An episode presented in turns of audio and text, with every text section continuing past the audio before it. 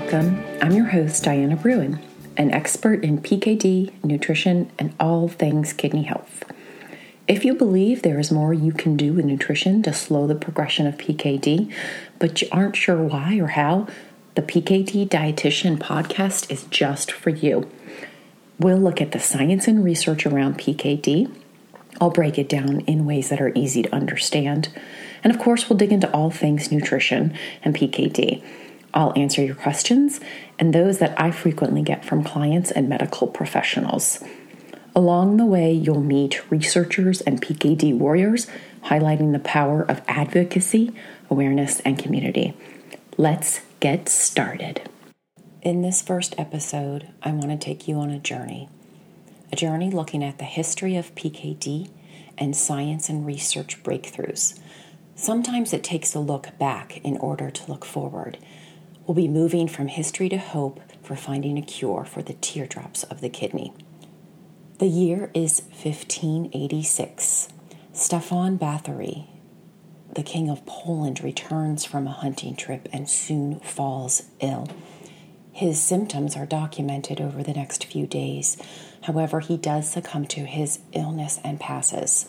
Because he is a king, he is embalmed, and that embalming, we have great detail about his autopsy, and it's noted that he had stones in his gallbladder and his kidney was large like that of a bull. Now, we'll come back to the King of Poland at a later time.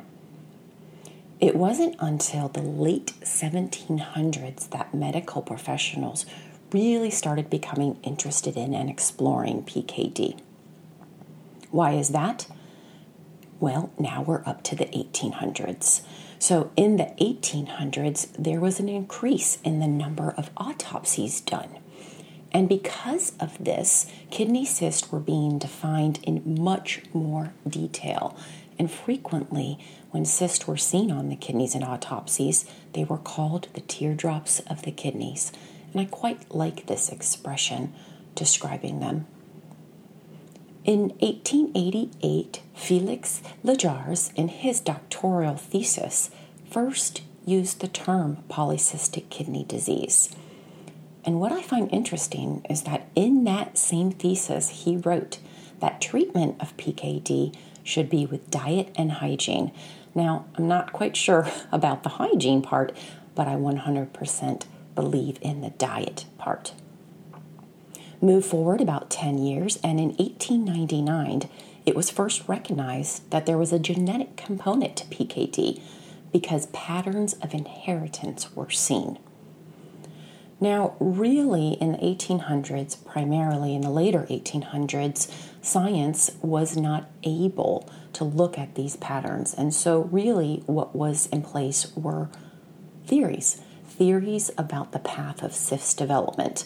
However, the medical professionals were able to clinically recognize and identify some signs and symptoms of PKD. So now we're moving into the 1900s. In 1933, Poland celebrated the 400th anniversary of the birth of King Bathory. So we're back to the King of Poland. And for part of that anniversary celebration, Professor Walter of the Krakow Medical School invited several historians along with a group of medical students to review the documented autopsy findings of Stefan Bathory, the King of Poland. After reviewing them in depth, the conclusion made was that the king had PKD, and complications from PKD were most probably the cause of his disease and death. So, King Batory of Poland is the very first recognized and established case of PKD in history.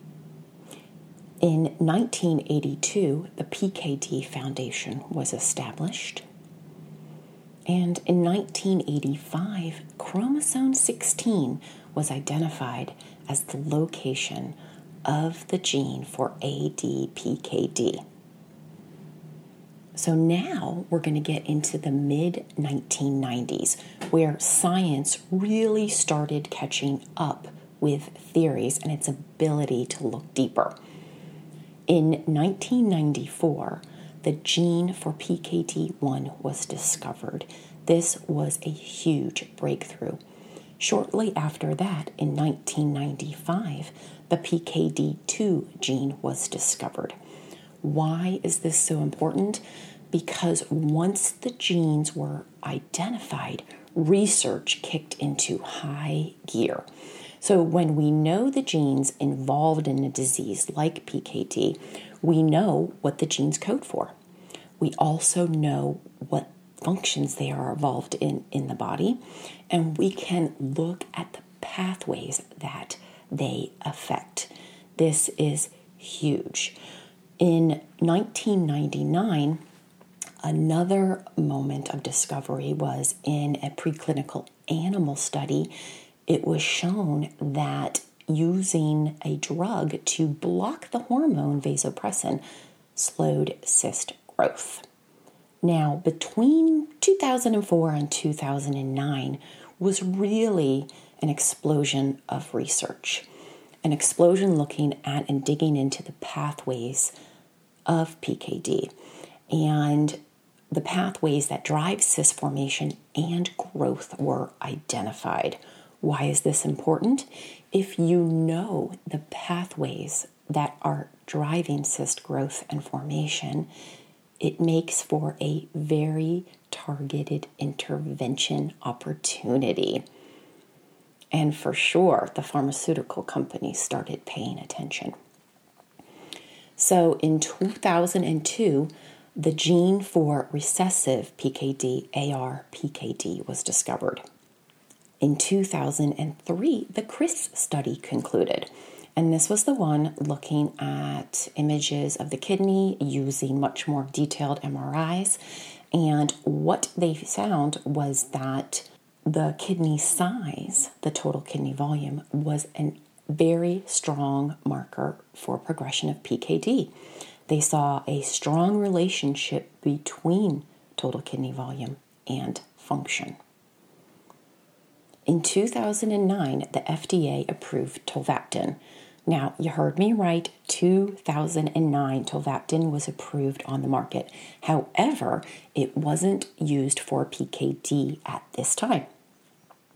In 2012, the Tempo 3 4 trial completed. This was the study looking at tolvaptan as blocking vasopressin, that hormone that was mentioned earlier. And what this study showed was that tolvaptan, as a vasopressin receptor antagonist, had the ability to impact cyst growth and to slow it. Now, moving forward, there really is a discovery or a revelation almost every year up until the present. And that really shows you progress in our lifetime that has made in understanding and combating PKD. In 2013, it was discovered that the cyst in the kidneys have an altered metabolism. They prefer, prefer blood glucose. And the cyst cells, unlike any other kidney cells, really have an affinity for blood glucose to use for their energy. In 2014, the HALT PKD study completed, and this is the one that looked at whether a combination of two blood pressure medications was better than one in managing hypertension and outcomes with PKD. No big benefit was found with having two blood pressure medication. However, this study was an absolute big deal because it was the first pr- prospective randomized control study funded by the NIH. So you can see research is getting funded. In 2015, the FDA labeled total kidney volume as a predictive marker for PKD progression. In 2016, preclinical animal studies showed that food restriction, even a small amount, slowed the progression of cyst growth and thus the progression of PKD. And what is interesting about this is it 100% shows a connection between energy and nutritional components and PKD. Now, in 2018, tolvaptan was approved in the US, and this is the first treatment on the market for ADPKD. For those of you lister- listeners outside of the US, was approved as early as 2014 and 2015 in other countries.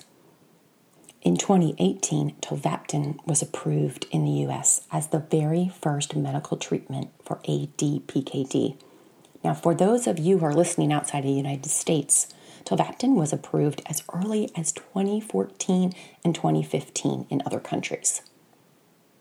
That same year in 2018, work coming out of the University of Colorado looking at weight status and obesity and progression of PKD showed a strong relationship between obesity and faster progression.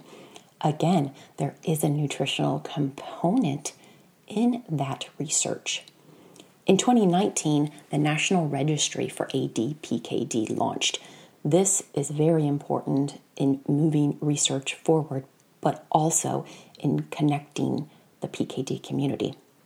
In 2019, Congress named September 4th National Polycystic Kidney Disease Awareness Day.